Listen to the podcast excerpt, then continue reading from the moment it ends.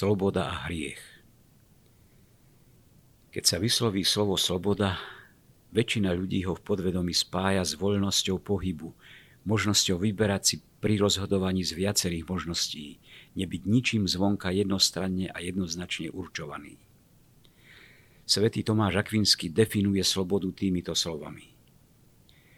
Kto koná sám od seba, z vnútorných dôvodov, z presvedčenia, koná slobodne.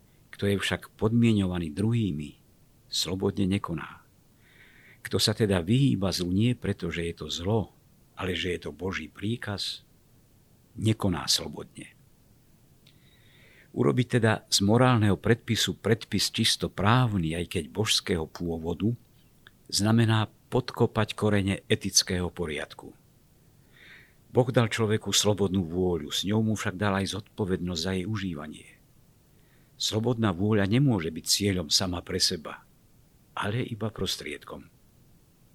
Keďže sloboda je čosi, čo presahuje ľudskú prírodzenosť a nestretávame sa s ňou u nejakého iného pozemského tvora, jej zmyslom a cieľom má byť tiež čosi, čo človeka presahuje, ale súčasne ho aj plne vťahuje do seba samého a umožňuje mu plnú ľudskú realizáciu.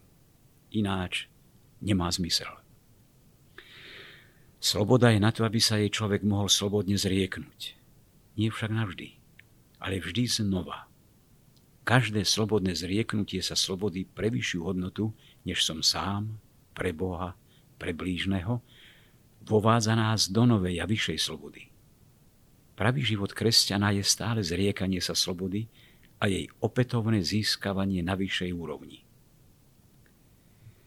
Keď sa človek nevie slobodne a pozitívne zrieknúť svojej slobody, veľmi ľahko sa aj zmocní niekto iný a núti ho robiť veci, ktoré by nechcel. Ešte horšia je situácia, keď sa človek zrieka slobody negatívnym spôsobom, teda tak, že po zrieknutí sa predchádzajúcej slobody získava nižšiu hodnotu slobody.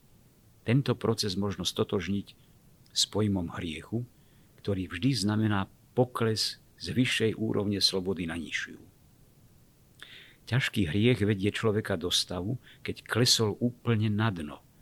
Ale predsa si ešte pamätá, že sú aj vyššie úrovne. A ako si po nich túži, aj keď momentálne sa nevie всchopiť. Najhoršia je situácia, keď sa úplne popiera hriech, keď sa celkom popiera možnosť človeka vystúpiť na vyššiu úroveň. Svedčí to o dlhodobej strate citlivosti na rozlišovanie medzi dobrom a zlom. Najväčšia sloboda človeka sa prejavuje v jeho schopnosti milovať, čo znamená vystúpiť zo seba, zo svojho ohraničenia, zo svojej konečnosti a smrteľnosti a otvoriť sa voči Bohu a blížnym. Kresťan je dieťaťom slobody vtedy, keď miluje. Pravou slobodou je Ježiš, pretože v jeho smrti na kríži láska dosiahla vrchol. Až keď vás syn vyslobodí, budete naozaj slobodní. Lebo vy ste povolaní pre slobodu, bratia, ale nedávajte slobodu za príležitosť telu, ale navzájom si slúžte v láske.